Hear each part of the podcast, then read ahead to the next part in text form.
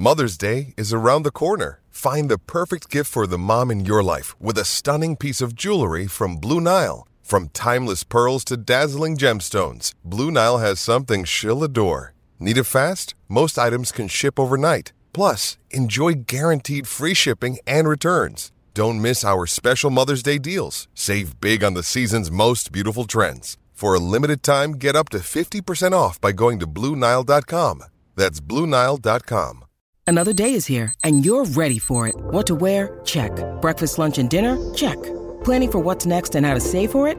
That's where Bank of America can help. For your financial to-dos, Bank of America has experts ready to help get you closer to your goals. Get started at one of our local financial centers or 24/7 in our mobile banking app. Find a location near you at bankofamerica.com/talktous. What would you like the power to do? Mobile banking requires downloading the app and is only available for select devices. Message and data rates may apply. Bank of America NA, member FDIC. Welcome into the DNVR Avalanche podcast presented by DraftKings Sportsbook. Use code DNVR when you sign up for a new account to get amazing odds boosts every single day. Rudo and AJ coming to you live as All-Star Week is getting through it. It's going by pretty quick. You know, we'll be into the All-Star festivities this weekend pretty soon, and the Avs will be back playing before you know it. So we figured we'd take a look at where things stand a little bit for Colorado. They currently sit fourth in the Central Division with 57 points, trailing Minnesota with 1 point back on them. They also have 48 games played. Second place in the division is Winnipeg with 65 points. They, however, have played 52 games. That means the Avs have 4 games in hand on them and are 8 points back. And then at the top of the division, Dallas with 66 points and 51 games. The Avs 9 points back with 3 games in hand on them. So while the point totals are not small, with the games in hand, as we look ahead to the schedule here, can the Avs realistically do this, AJ? Can they win the Central Division? I think you look at two things. Two things make you feel optimistic that it can happen. And not like in that, like, well, that's why they play the games, like kind of like sports optimism where you're like, yeah, a team could go 26-2, you know, and like, okay. Not even like a faux optimism like that, but I think there's two things. One is that the Dallas Stars and Winnipeg Jets, the two teams that we're really going to be looking at today, is them chasing right now. Just as far as division leaders go, you're talking about 106-point pace. That's a really good regular season. Yep. That would have been a wild card last year out of the Central Division. Because it was stacked. Because the Avs, I think, were at 119, and then Minnesota and St. Louis were, like, both over 110. It was silly. It was some silliness for sure. It was. Well, and that was part of the thing with last year is that the Eastern Conference, the 8 teams separated so quickly. Yeah, and the playoff push wasn't really a thing in the East. It was just, these are the teams that have made it. And in the West, it was like 10 teams, maybe 11 if we're going to be really generous and include Vancouver. But it was really like 10 teams with Winnipeg and Vegas on the outside doing the chasing. Yeah. And you could even make the argument that it was truly more like 9 teams, with Vegas being the only one that was like really, really close. Sure. Point being, it wasn't so much of a race last year. Both division winners had kind of cleared their divisions and were there. Yeah. It just wasn't very close. And right now, the Central Division, you have obviously a 66-point Dallas and a 65-point Winnipeg. And then in the Pacific Division, you've got Seattle, LA, and Vegas all within a point of each other. There are some games played things going on there. There are games played considerations. You know, Seattle should feel really good because it's in the position that Dallas is not, where it's leading its division, but it has the games in hand advantage on everybody. Yep. So whereas Dallas, you know, Dallas had 51 games played, 3 more games played than both the Avs and Wild. Mm-hmm. So while there's a cushion there, it could be artificially inflated a little bit just because those games haven't been made up. Yeah, I mean, even if you call the games in hand at 500, so the Avs get 3 points there, that would take them from 9 points back to 6 points back, which is still a sizable gap, but it's not impossible to chase down in what is 34 games remaining in the year for Colorado. Mm-hmm. Now, part of that is the schedule, which we'll get into. There are quite a bit of 4-point games that will go on in the, not technically the second half, but we can just call it the second half of the season. So it's going to be a lot of direct competition, but there are still plenty of weirdness to the schedule, I would say. Certainly for Colorado, they start things off on a road trip in February that is not going to be the easiest of runs. But I think before we get into the schedule, yeah, we can get to that in a bit. We should just be a basic breakdown here, okay? Just using the fact that they're on a 106-point pace. Yep. The Stars are. Mm-hmm. That makes 106 points is like the number to chase for right now. Sure. Obviously, Dallas, Winnipeg, any of these teams could get really hot, and they could increase that, and it would get harder for Colorado. But they're on a 106-point pace. So right now, the number that Colorado should have circled on the whiteboard is 106. Mm-hmm. How do we get to 106 points? All right. 48 games played for Colorado. That means they've got 34 games remaining, 57 points. They need 49 points to get to 106. So you need 49 points in 34 games. Yep. So you're talking about 25 wins. Yep. 34 games left, 25 wins. That's where blowing games, losing to Chicago, blowing a game against Anaheim, you look at it and you say, oh, they go into the break at 7-1. Mm-hmm. Great. That's a great job. You lament the two that they left against Anaheim because you don't get an opportunity to make that up. And that means you have to win 25 games out of your last 30. What did I say? 34? 39. 34. 34. So you need 25 wins out of your last 34 because you leave points on the board, because you lose to Chicago, because you lose to Arizona, because you blow 2-goal leads to both Anaheim and Vancouver. Yep. You ignore the Chicago and you ignore the Arizona as games that just flat out lost. You've made your life harder. The other ones are 2-goal leads that they had. They had 2-goal leads against bottom feeder teams. Mm-hmm. And that's 4 points. That's 2 wins. You would have needed 23 wins in 34 games. Yep. That's the difference between playing over 700 hockey and under 700 hockey. Yeah. If you want to get really nitpicky about it, blowing a 3-goal lead to the Islanders before they go to Finland. Yep. That one really hurts. I don't really care about the 2-goal lead that they blew to LA because LA is at least a team that you give respect to. With that, but you can include that on the list if you would also like to. Those are 8 points in games that they had multi-goal leads in.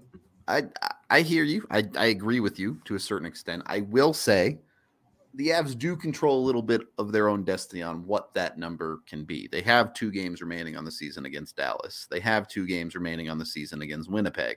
Mm-hmm.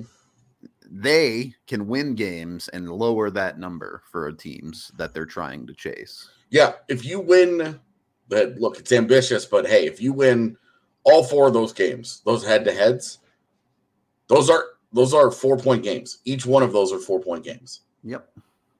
If you win those, you have done the best possible job of making up the ground of what you can personally control.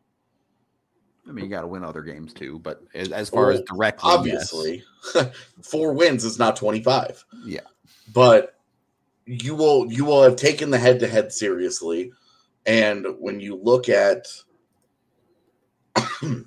certainly that first matchup against Winnipeg at the end of this month.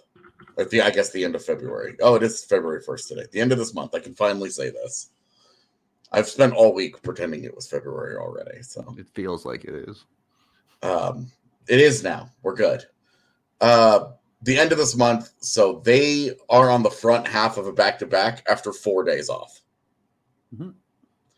Winnipeg, on the other hand, is playing its first home game back after a week-long four-game trip to the East Coast. We always know how this goes. Your first game home after road trips of 3+ games. Pegged for a letdown. Exactly. Not a great history. Like, I know talking with Eric Lacroix, he had mentioned that once upon a time he would always be like, look, if I was into betting in hockey, I would always say, find the team coming off a road trip and bet against them in their first home game. They always lose that game. So, you know. Looking at that and saying, hey, they knowing that it's the first half of a Sega Baba with 4 days off, there's going to be rust there, but Winnipeg coming off the long road trip returning home. Looking at this, as it's just something that I've been looking at a lot lately, strength of schedule remaining. Dallas's is the easiest in the NHL. Sweet. Winnipeg's is 18th, somewhere in the middle. The Avs fall at 28th, so also one of the easiest in the NHL.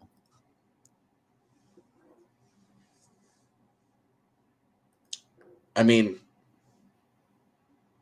advantage Colorado and Dallas, I guess. Where's Minnesota on that list? Minnesota is slightly above Colorado at 23rd easiest, or 20th, okay. Top 10 easiest, but not as easy as Dallas and Colorado. Okay, so those teams have a clear advantage here over Winnipeg. Winnipeg's got a lot of tough games left. Well, Winnipeg has like a middle-of-the-road schedule, but relative to the other teams, it's harder.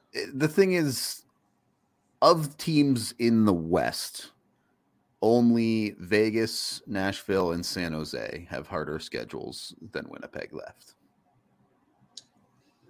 Okay. That makes sense because the West isn't as good as the East, and every year finishes with teams playing a lot of intra-conference games. Yep.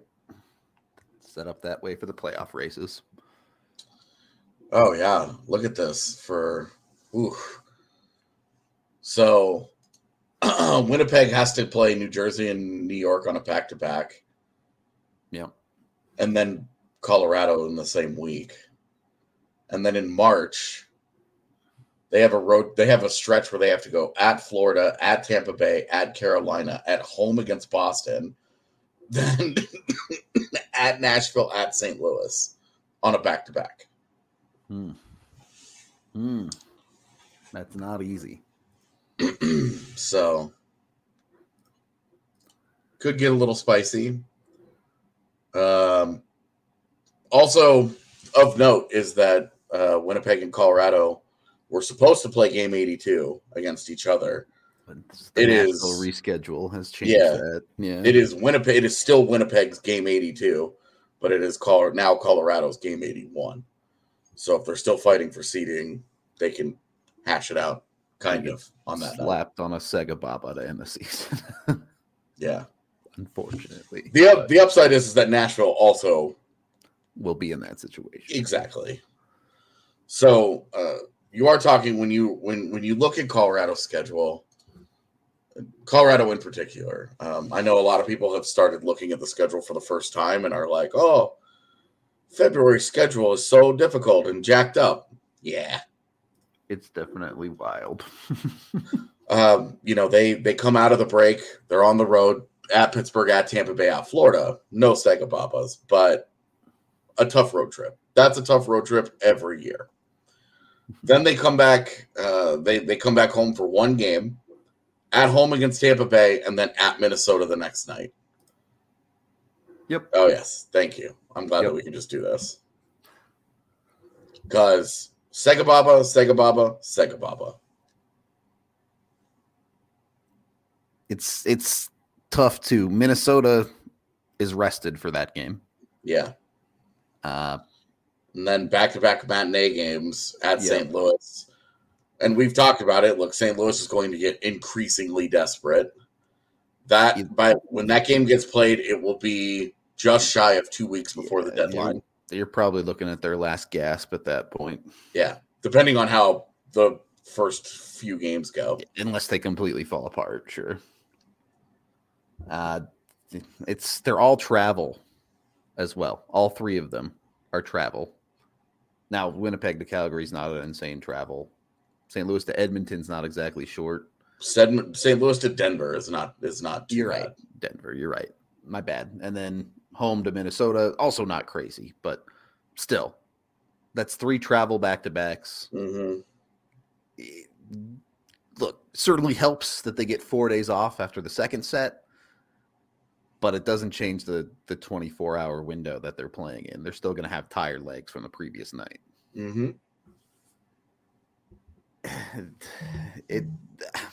I don't know, fortunate or unfortunate the way these things are set up. I would say certainly the Tampa-Minnesota one is unfortunate that Minnesota is the second team. Better or worse that Edmonton is the second team and St. Louis is the first in that middle set.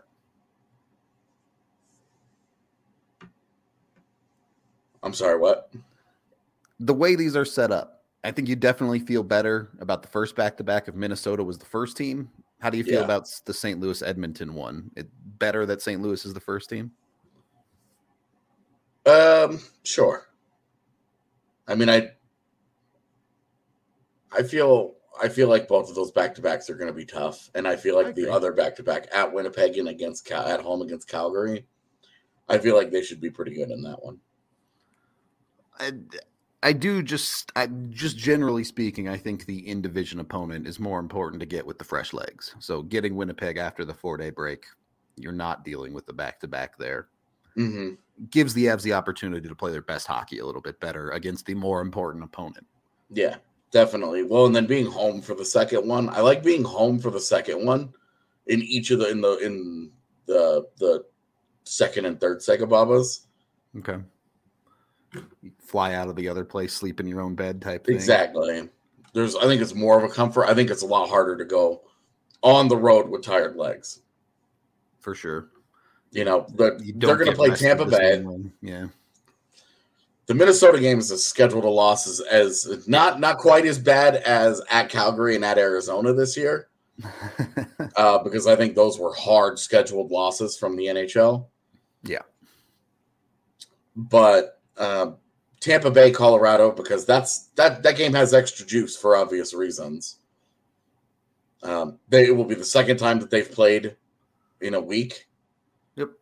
And those two teams have a little bit of business now against each other.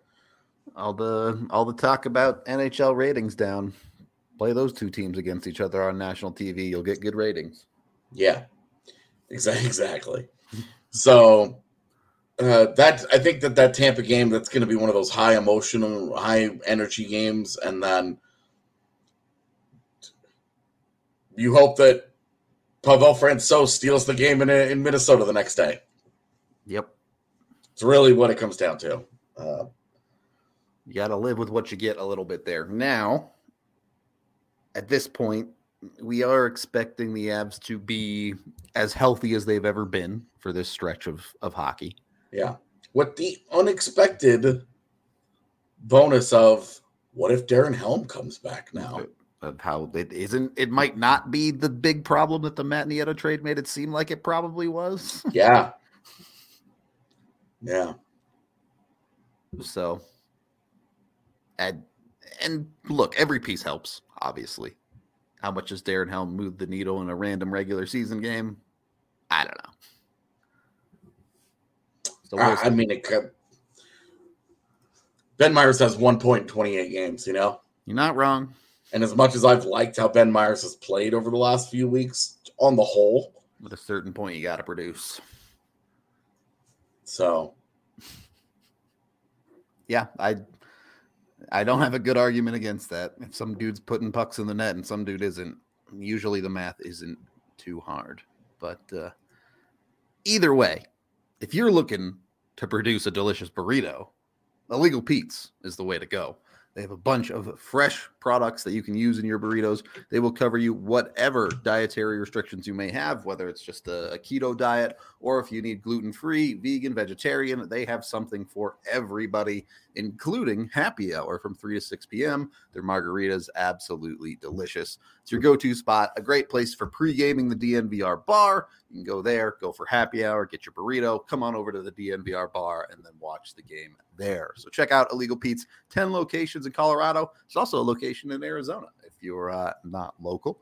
And if you are local, come to the bar and get your Breckenridge Brewery, the official beer of DNVR. 8 different kinds on tap down at the bar.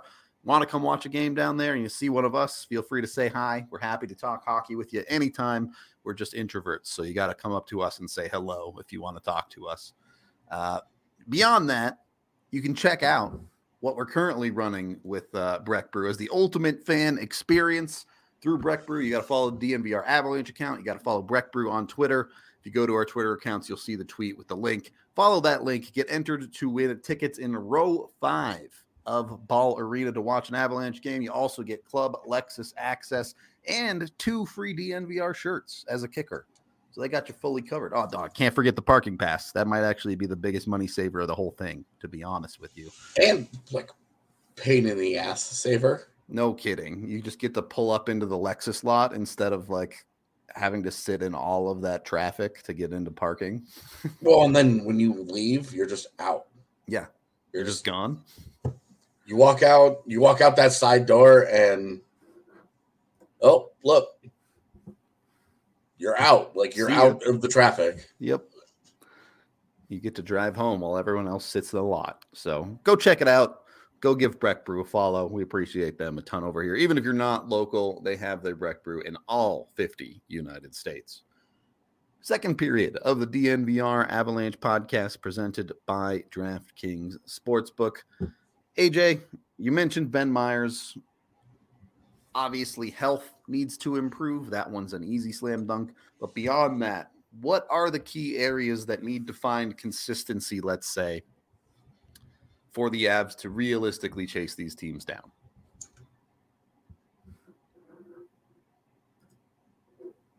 I'm sorry, what?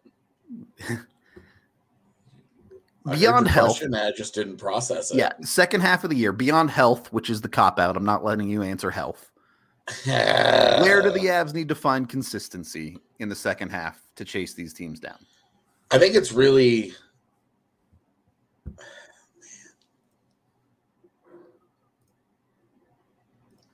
I think it's really important that they continue to get the goaltending they've gotten. Okay. Because if they can regularly keep it to 2 goals a game, you're in every game. 3, baby. Yeah. You're in every game. Now, yep. You know, there will be 5-4 games, you know, stuff like that's going to happen sometimes. But if they can continue to get the top 5 caliber of team-wide goaltending from both guys, this isn't on Georgiev and it's not on Francouz. It's on both. Yep. If they can continue to, 1, be healthy at that position, because I mean, you say I can't have health, but if Georgiev gets hurt or if Francouz gets hurt, it's a lot tougher, because even if Frankie gets hurt, you're not looking at Georgiev and going, hey, all these Sega Babas that we have, go play all of them.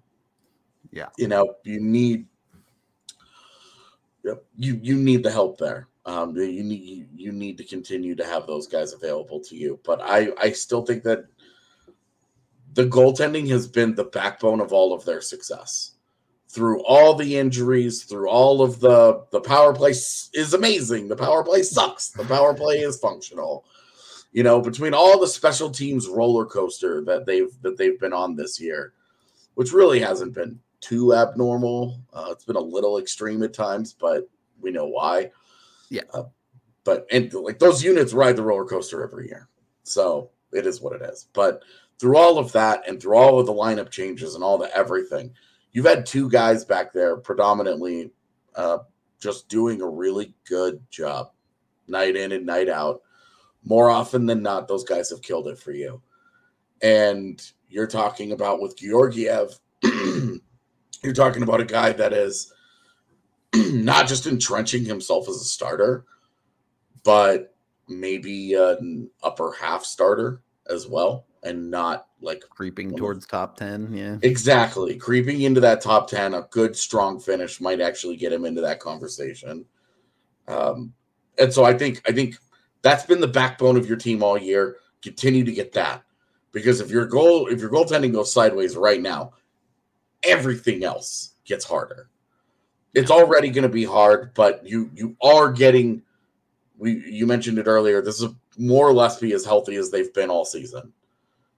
When they come back, Evan is at the rink posting videos of the guys skating and going hard. Yeah, doing their thing. Those guys all look good. They all look ready. If Nichushkin, Byram, and Manson are in your lineup in Pittsburgh for your first game back, you feel like you have a lot better chance at making some things happen. Yeah, definitely. And that, that's a 34 games. If you can get 34 games where your lineup is more or less what you want your lineup to be, there are going to be things that happen. Guys are going to get hurt. Guys are going to miss time, whatever. But you're not missing half your top six, a third of your decor, exactly. Things like that. Yeah, exactly. So I think it's with the goaltending, and as the team really still looks for its identity, and it starts to try and figure out this whole third period thing. Closing games and just being a little better defensively, being a little more consistent throughout the games, instead of we're going to score 3 goals in 5 minutes. And we're not going to score the rest of the game. And we will spend the entire third period defending. They need to smooth these bumps out, but all of it is easier. You can get away with some of this if your goaltending continues to do what it does. What it has done. Well, I think it's not even asking them to be better. Just do what they've done. They go hand in hand a little bit, right? You get Byram and Manson back. You talk about them getting leads and spending the rest of the game defending. A player certainly like Byram, and I think Manson as well to an extent, is going to be a defender that helps push you the correct direction on the ice. Yeah. So, and getting Nichushkin back obviously would be, yeah, of course. He's such an impact guy for them. And then you are talking about a month down the road. If Gabe Landeskog comes rolling through those doors, you get him for the last 15 games of the season or whatever, 10 games. Yeah, let's just go with 10. Yeah. If they get him for the last 10 games, if they go 8-2, and then they're in juggernaut mode at that point. Like, if they go 8-2, boy, that really helps you in your quest to win 25 out of 34. Yeah.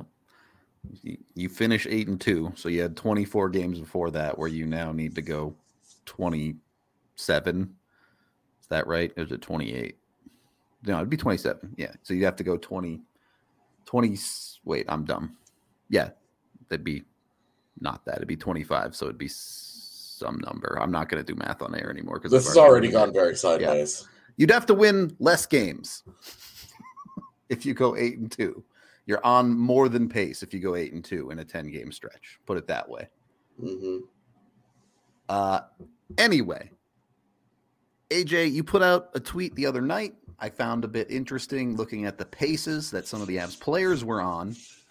Obviously, McKinnon and Rantanen staying on a 100-point pace would go a long way for Colorado in this second half of the year. But more interesting, I found JT Compher on a 50-point pace, Evan Rodriguez just shy of a 50-point pace.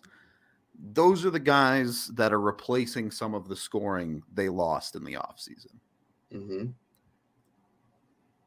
Do they need to keep it up? Is that enough to reasonably say, hey, all right, we've replaced Andre Burakovsky effectively. We've replaced Nazem Kadri as effectively as we could? If you go and you look at because those were the point paces that they are on with games that they've missed reflected. Sure. Not what their 82-game point paces would be. Which Compher's played every game. Compher's is the 82-game pace, but the guys around him, like the Nichushkins and Rodriguez and McKinnons, a bunch of games, yeah. Yeah, those guys are on higher point-per-game paces than that because of the games that they've missed. So I think you do look at it and you say, look, if you do get 60 points out of Artturi Lehkonen, if you do end up with a 50-point JT Compher season, if you do end up with a 49-point Evan Rodriguez season, I would say you've adequately replaced those guys. Yeah. What I still think is really hurting them is, Bo and Byram had 5 points in 10 games that he played this year. He was doing just fine. Imagine just having a 40-point defenseman added to this group. Just drop him in. Even with all of Sam Girard's struggles, you would have a 40-point guy next to that. What a difference it would have made for them offensively when they were trying to score goals and just could not seem to break through. It's interesting too. You even talk about Sam Girard's struggles. Into this break, he ended up with 6 points in 8 games. It was so. Yeah, I don't know what the actual. It was really like an extended stretch going into it, which is. I didn't want to nitpick and just be like, oh, well, Alex Newhook over the last 25 games. I didn't want to do any of that. I just wanted to look at their paces. But, yeah, Sam Girard had 4 points in the last 3 games leading into the break.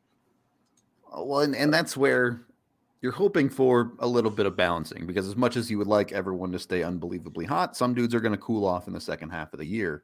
It's just what happens. But you want to see that balance out with, say, a Sam Girard starting to produce a little bit more consistently, or Alex Newhook continuing this pace that he's found. Take your pick of whichever guy you like. Yep. He had 9 points in 13 games. That's really good. If he can keep up even half of that, you're getting a nice little production boost out of your defense. Yeah, it's really, even if you want to extend that out, it's 11 points in 18 games. So, if Sam Girard gives you 20 points in the last 34 games of the season, you're winning a lot of hockey games. You're certainly in a good position to, and that's not considering whatever Devon Taves and Cale Makar and Bo Byram, what all those guys are going to get. And imagine, just the difference of if Josh Manson just gives you 5 points versus... the 4 more points than Andreas Englund. Even at the bottom of the lineup here, you're talking about there's going to be some improvement, but I think the difference of having a Curtis McDermid or an Andreas Englund being replaced by Bo Byram, who can really dial it up if he's playing well. Think of the and I'm emphasizing this because. The one thing that Brad Hunt has given you is production. Yep. And he's given you 6 points in almost 30 games. Something like that, yeah. Okay, Bo Byram had 5 points. In 10 games. And the team wasn't even playing particularly well. Team was playing okay during that stretch. Yeah. He personally was playing okay during that stretch, and he found his way to points. The thing that outside of those first, 18 games that he played that year with the concussion issues? I think so. And he only had 2 assists. He's outside of that stretch. Producer beyond that, yeah. He has been a consistent producer of offense in the regular season. In the postseason, he got screwed out of so many points with hitting posts. Yeah, it's certainly encouraging, and it can't be denied that the health issues are going to be the biggest impact on Colorado. If they can get healthy and stay healthy, they're going to look like a significantly better team. It's just factual. If we could have a Dallas person or a Winnipeg person hop onto our pod and just ask them the simple question of, if Colorado is healthy, do you feel safe? Do you feel safe, ahead of them in the standings? Very, very interesting. Because for me, the answer should be no. They're not. They're just not far enough back, given the games in hand considerations. Definitely not Winnipeg. I don't feel safe at all if I'm Winnipeg. Yeah, Winnipeg. You know, look, 8-point lead is great, right? Mm-hmm. I'm doing that right. Yeah, it's an 8-point lead, 4 games in hand. Yeah, you can literally. Where those points come from? Disappear. Yeah. Winnipeg could play 0 games, and Colorado could just catch up. Yep. In games played, and that lead could be gone. And they might feel okay at times, but again, it's really going to come down to those head-to-head matchups. If the Avs win that game on February 24th against Winnipeg, they're going to start sweating real fast. So we'll see where it goes. Of course, the Avs have to take care of business. Yeah, and similarly, 9 points back of Dallas, 3 games in hand. You win those 3 games, that's 6 points. You're 3 games back. And you have 2 of them against Dallas. Yeah, you have 2. You've got head-to-heads remaining. Control their own destiny, certainly. Yeah, I mean, this is a... They're in a tougher spot than they should be based on the things that... based on the games that they've lost up to this point, the games that they blew. Not even just like, oh, well, they, you know, lost it on the road at Philadelphia or whatever, but games that they should have won. Yep. And look, again, I don't think either of us are concerned about Colorado making the playoffs. This is more a conversation about, can they get to the top of this division? Can they secure things like home ice in the playoffs? I'm just not super concerned about the whole, oh my God, they're going to miss the postseason. Yeah, me either. I think it was always just a dramatic overreaction to the losing streak, which, like, had it continued, would have made it a real conversation. But not only did they stop the losing streak, but they responded to it in about the best way imaginable. Like a 7-1 stretch in those last 8 was huge. Yep. They did what they had to do when they needed to. They just haven't made their life as easy as they could have. And you do look at the last 10. They've gained ground on everybody. Because you're talking, they've got 14 of those 20 points. They got in that same span. Winnipeg got 10. Minnesota got 11, and Dallas got 12. Dallas is magicking their way to OT losses. Well, and like Dallas is third or fourth in the NHL in regulation wins. Yep.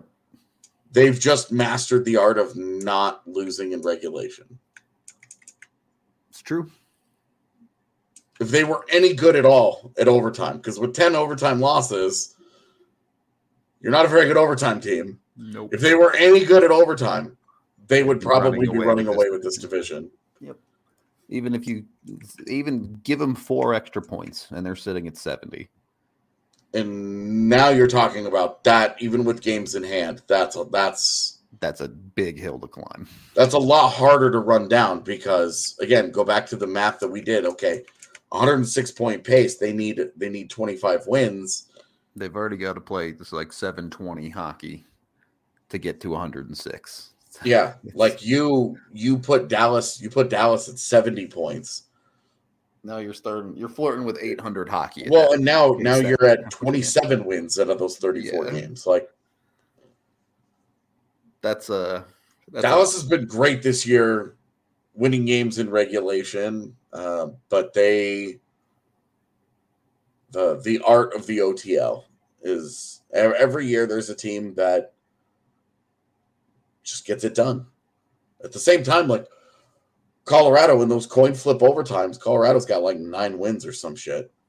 If Colorado was only 500 in overtime, games beyond regulation, not just overtime, but shootouts, you know, the Avs are 4-2 in shootouts.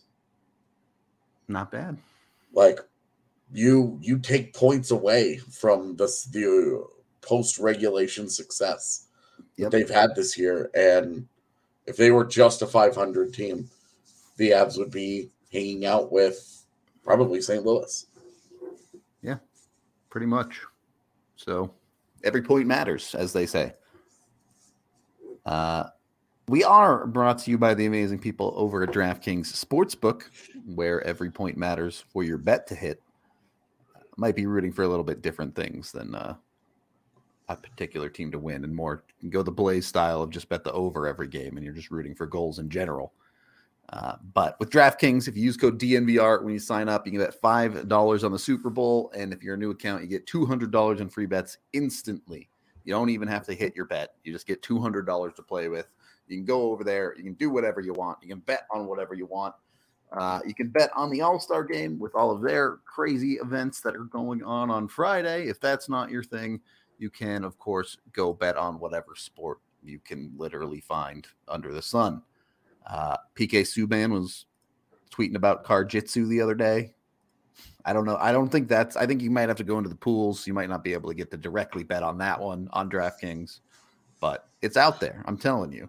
You can find sports that are ridiculous, and you can bet on them when it comes to DraftKings. I like that that's your appeal of DraftKings.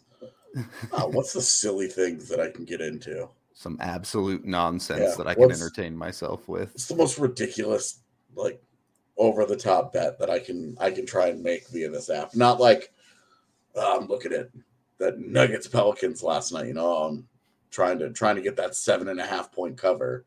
No, absolutely not. Yeah. We're going off the rails. Ooh, look, American Cornhole League is back. If you live off the rails, aren't you really just on a different rail? Maybe. Is it a rail, or am I just walking next to the rails? I think you're just on a Rudo rail. The Rudo rail? Yeah. Okay. All right. Fair enough. Yeah, all sorts of nonsense over there. If you want to lose dollars, you can get, oh my God, how deep did it? You can get 500,000 to 1 odds for Arjun Atwal to win the Pebble Beach Pro-Am. 500,000. As Chad has mentioned, this is the same man that advised you to pick against Djokovic in the Australian Open. I'm not saying I make good bets, but they're fun. Anyway, head on over to DraftKings Sportsbook. Must be 21 or older. Colorado only. Other terms, restrictions, and conditions apply. See the show notes down below for details. Of course, if you have a gambling problem, call 1-800-522-4700. Also void in Ohio. Third period. No, wait. I almost forgot. We're brought to you as well by Shady Rays, our dope sunglasses. Mine are in my car. Yeah, mine are as well, because as it turns out, the most useful place for sunglasses for us is on set when there's bright lights shining into our faces. And let me tell you, Shady Rays does a great job of blocking out the light. Lifesavers. It's going to save me so many headaches. It goes from a migraine to tolerable really quickly with Shady Rays. So can confirm the polarization does work on those things. They have a bunch of amazing different sunglasses, and part of their deal is when you get them, if you don't like them or something goes wrong in the first 30 days, you can return them and they'll replace them or refund you for completely nothing on your end. So you might as well go to shadyrays.com. You can also find them at the Park Meadows Mall. And when you use code DNVR at checkout, you get 50% off when you buy 2 or more pairs. So jump on it today with Shady Rays. They're amazing.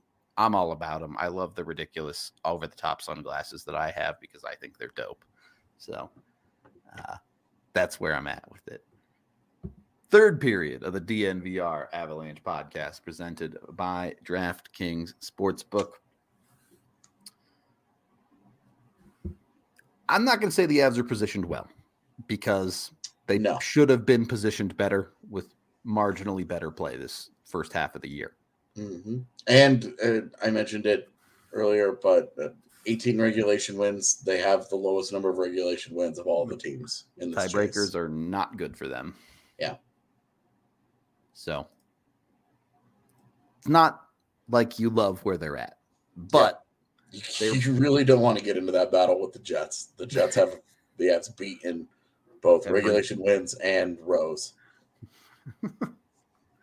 Every statistic. A little bit interesting that Minnesota has a worse goal differential than the Avs. But. Well, that's because the Avs put up a... Remember, they were +1. Yeah, and then they went +18 over that four-game stretch or whatever it was. And Ottawa came to town, and it was like, let's fix this. Things change quickly sometimes. I mean, I'm looking around. We're getting a little bit outside the Central Division, looking at the Pacific as well. Obviously, like LA, quite precarious. They're in the second in the Pacific, but they're the team with the most games played.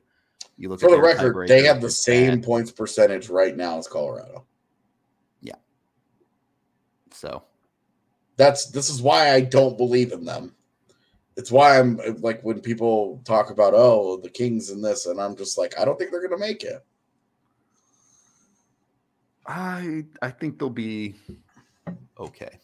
I think they'll make it. I think they'll continue to scratch and claw, but I guess I just think that at some point, Calgary and Edmonton will both turn it up to the point where LA pays the price.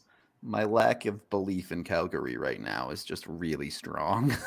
I don't even believe in Calgary. You just think LA's it's just going to happen to them. I just think that the Kings have gotten away with playing Phoenix Copley as their starting goaltender.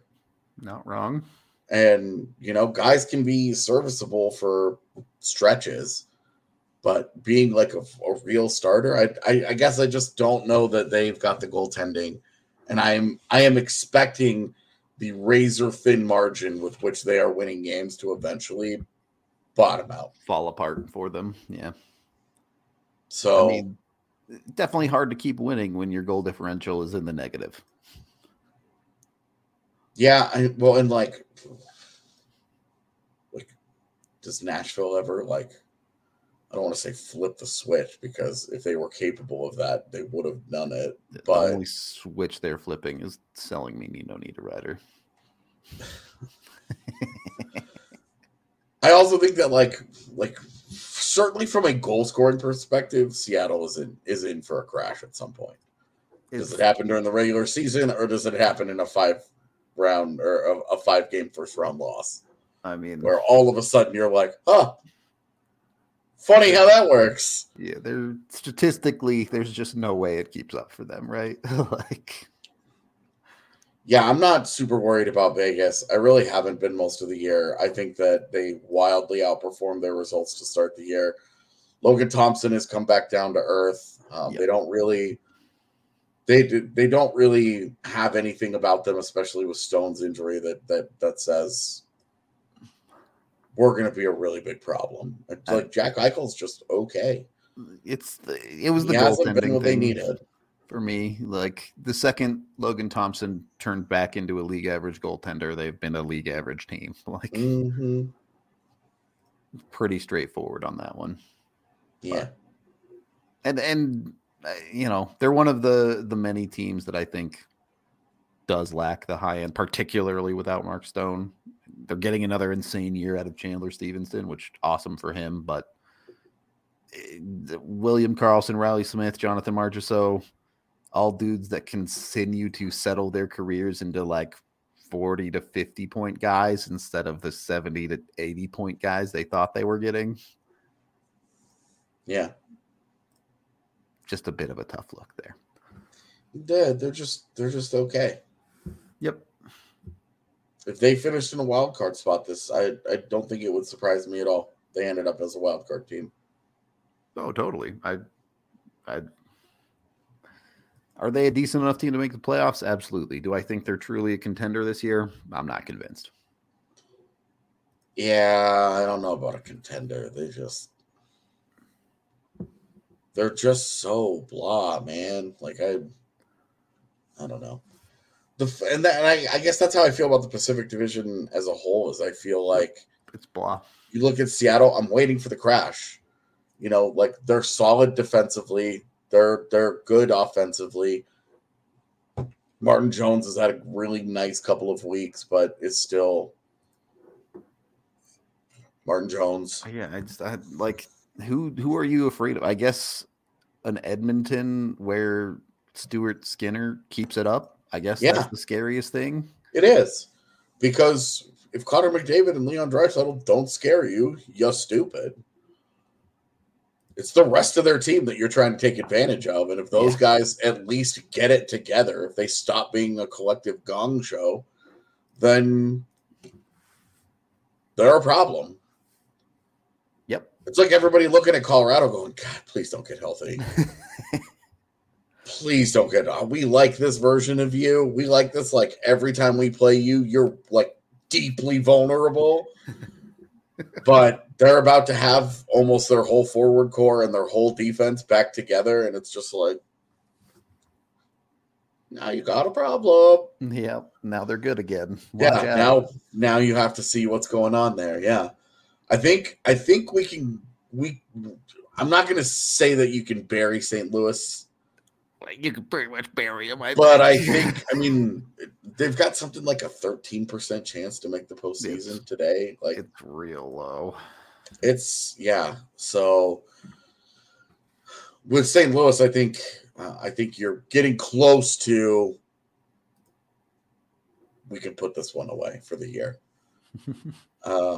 Nashville, how do you feel about Nashville? Are you like me this year and you just forget they exist all the time? No, but I'm just not this year, the way they're going was the most predictable thing in history. That they didn't get a career year out of every single forward in their top six. Well, and Roman Josi has 41 points in 48 games, down from a 96-point season. Not having the year to save all years, it's just not – none of the regression to the middle is surprising about Nashville this year, and I genuinely don't think that they're a team to worry about. Yeah, from 43-goal Matt Duchene, by far his career high, and he'd only hit 30 goals one other time in his career, and we all remember that one. Mm-hmm. He's back down to 14. Yeah. Right in line with his career. And that's true of all of their players that popped off last year. They're not getting that performance this year. The only one, UC Saros. Sure. But he was also expected to be good. Had a really not great start to the season. Figured it out. Has been really good. The one that made me laugh the most after last season, where I listened to multiple Preds podcasts that swore it was real with Tanner Jeannot. Really? Yeah. And it was pretty obvious to see that a guy who scored 24 goals on 19% shooting was a big-time candidate for, I don't think this is real. 19% shooting isn't real until they prove it's real over 3 years. Yeah. And then he's got 5 goals this year. Shooting 6% is probably a little on the low side there. He's probably experiencing not just regression to the mean, but now it's gone the other way. But sure, that's what. And the reason that I bit on Nashville this year was the addition of Niederreiter and the addition of McDonough to the defense. I thought that the combination of those guys were going to shore up some of the expected production pitfalls that were on their way. It hasn't. Nino Niederreiter has 23 points in 48 games. Yeah, 48 games. Yep. You're getting outplayed by JT Compher, my man. McDonough has 11 points. Yeah, well, and McDonough's like... He's more of a defensive. Yeah, athlete. Like... But, like, you still have a boat anchor of Matthias Ekholm sitting there. Oh, man, Matthias Ekholm. Matthias Ekholm was interesting because he was one of the league's more underrated, just raw defenders for a couple of years in his career. Wasn't anymore, yeah. And... one of the more shocking elements of Colorado's first round series against them last year was that the Avs just chewed up Matthias Ekholm. And I don't know if he had been bad all season, but he hasn't been good since. I don't know if the Avs ruined that guy or if it was already in progress, but woof. It has just been bad for Matthias Ekholm. Okay. Any final thoughts on the second half push for the Avs, AJ? Second half push. I mean, I think that they are. You and I have been sitting here talking about, well, they're about to get healthy, and then we'll see. Yep. Well, they're about to get healthy, and we're about to see. Yep. I'm honestly just excited that we're here, and we don't have to continue. Like, we can continue to lament the lack of Gabe Landeskog. He's a really, really important piece to this team, but for the most part, we're no longer like, this isn't even a top six. They don't even have their defense. Like, we're talking about Brad Hunt here, you know. Like, I'm excited that we're about when the Avalanche come back from break. The Avalanche are coming back from break, so I think we should have a collective. We should put up a counter, 25 wins. Count them down. Yeah, like in Major League when they have the thing and they rip the pieces off after every win. Well, we don't need to do that. We could just have a thing that counts to 25 or counts down from 25, because I think that's the goal. 25 wins. 25 W's. Yeah, 25 wins. And at very worst, you're not missing the postseason if you have a 106-point season. Yeah, it's not happening. May not win your division, but... Well, the early projections I saw said Western Conference wild card is 93 to 95 points, which should be easily attainable for Colorado. Yep. You're looking at 20 wins at that point. Yeah, exactly. So, yeah, 25 wins, all right? I think collectively... DNVR pod listeners, let's do this as a group. We're going to manifest the 25 wins together, and then that's what we will keep track of. 25 wins. That's the goal. There you go. We'll leave it at 25. We appreciate all y'all hanging out with us. Like and subscribe. That helps us out on YouTube. If you're a podcast listener, we are available on all podcasting platforms. If you want to give us a 5-star review on one of those, that helps us out a ton also. So we appreciate all of y'all so very much. We will be back tomorrow to talk more All-Star break stuff. And then Friday, we got the skills competition stuff. So that'll be interesting, I guess. Either way, we appreciate you, and we will talk to you guys on the next show.